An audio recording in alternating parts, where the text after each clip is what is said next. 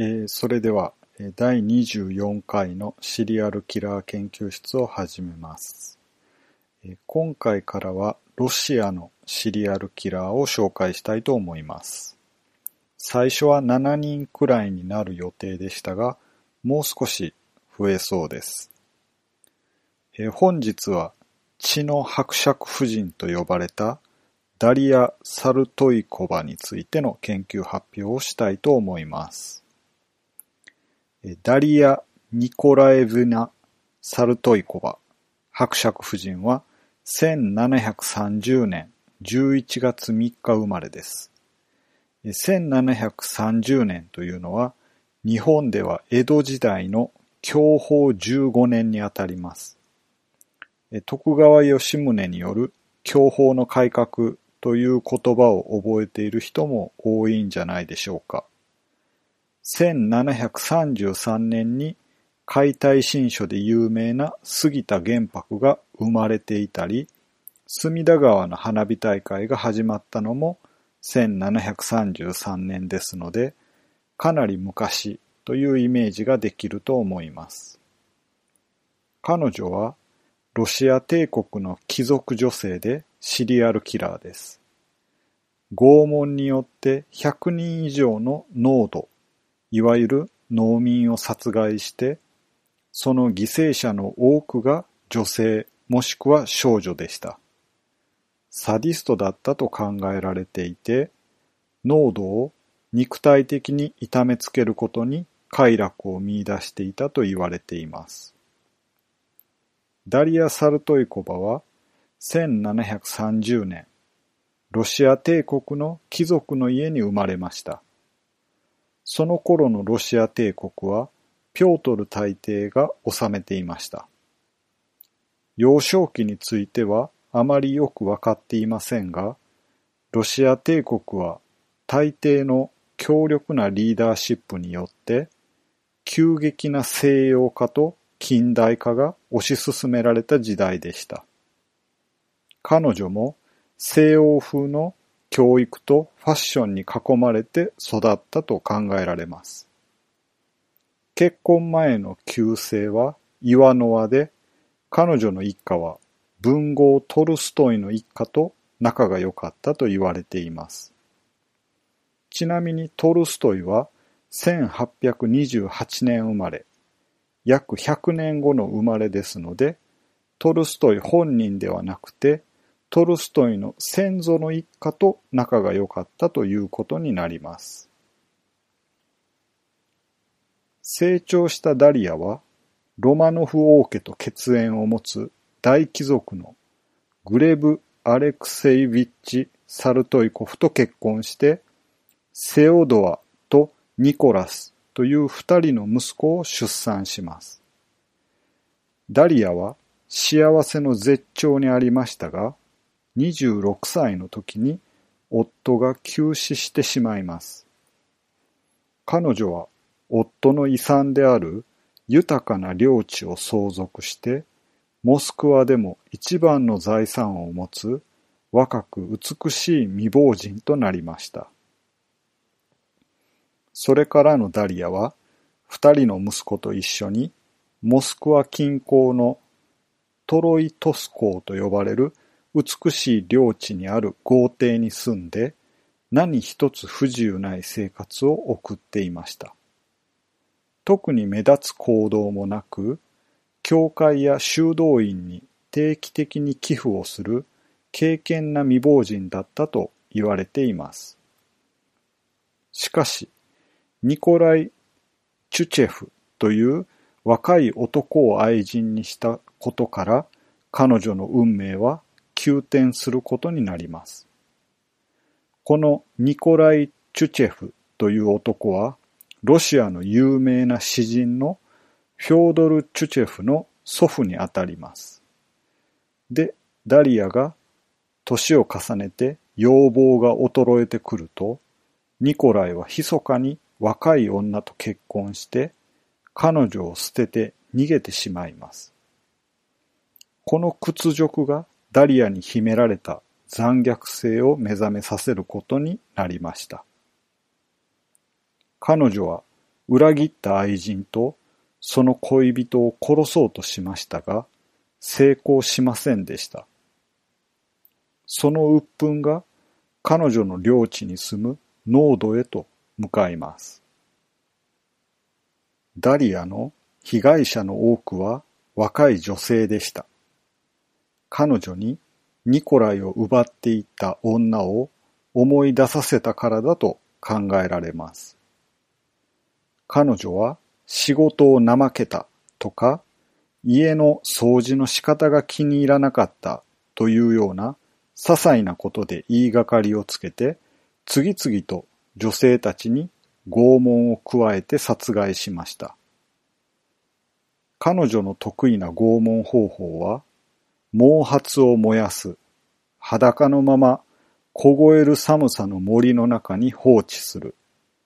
頭から水をかけて氷点下の中に放置する、ペンチで耳を引っ張る、妊婦のお腹の上で足踏みする、などでしたが、他にも少女を殴って骨折させたり、体に熱湯をかけたり、様々な残忍な方法で女性たちを次々と殺害していきます。一部ではカニバリズム、食人も疑われていました。あまりにも冷酷で理不尽な仕打ちに、農民たちは何度となく告発を試みます。しかし相手は大貴族で、ダリアの亡き夫のグレブは、皇帝エカチェリーナに世の愛人、セルゲイ・サルトイコフの叔父にあたりました。このセルゲイは、エカチェリーナに世の息子で後継者となるパーヴェルいっ世の父親だと噂されている人物でした。そう考えると、ダリアは皇帝の身内だということになります。なので、最初はサルトイコフ家の領地において死人が続出しているという当局への訴えは全く無視されていました。ダリアが皇帝の身内だという噂だけでなく、宮廷の要人たちと実際に有力なコネクションを持っていたからです。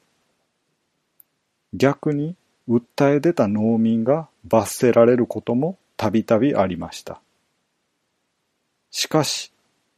せんななひゃくろくじゅうにねんの夏、ダリアの元から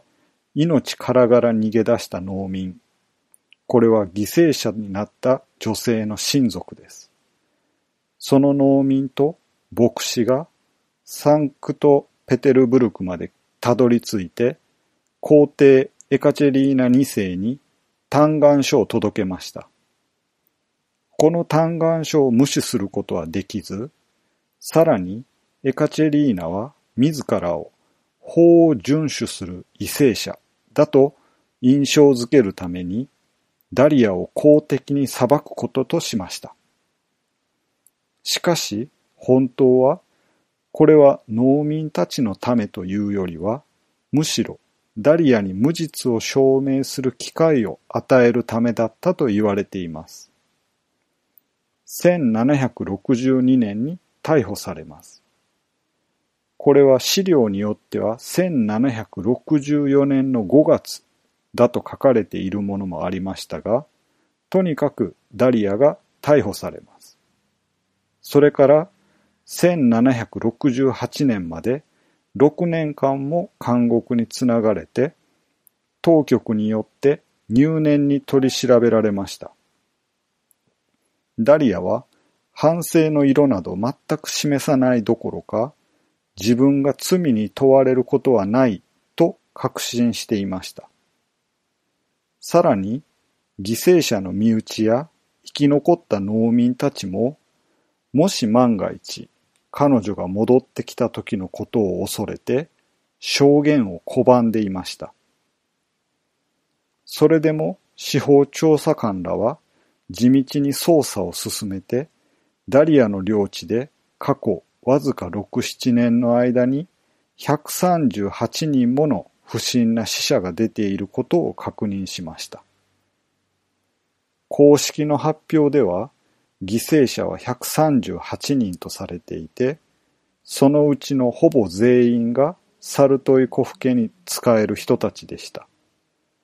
ダリアはひゃくさんじゅうごにんの女性とさんめいの男性を撲殺または拷問死させたという事実が明らかになりました。彼女は粗相をした男性本人を拷問にかけるよりも、その妻を身代わりにして殺すことを好みました。ある男性に至っては、三人の妻を立て続けにダリアに殺されていました。そのうちさんじゅうはちにんの女性の死が間違いなくダリアによるものだと調べ上げ、裁判で有罪を勝ち取りました。つまり、証拠がちゃんと残っていて、立件できたものがさんじゅうはちけんだったということです。ダリアは最初、死刑が宣告されたようです。しかし、死刑は取り下げられました。エカチェリーナにせいは、ダリアへの処罰について決断をためらっていたからです。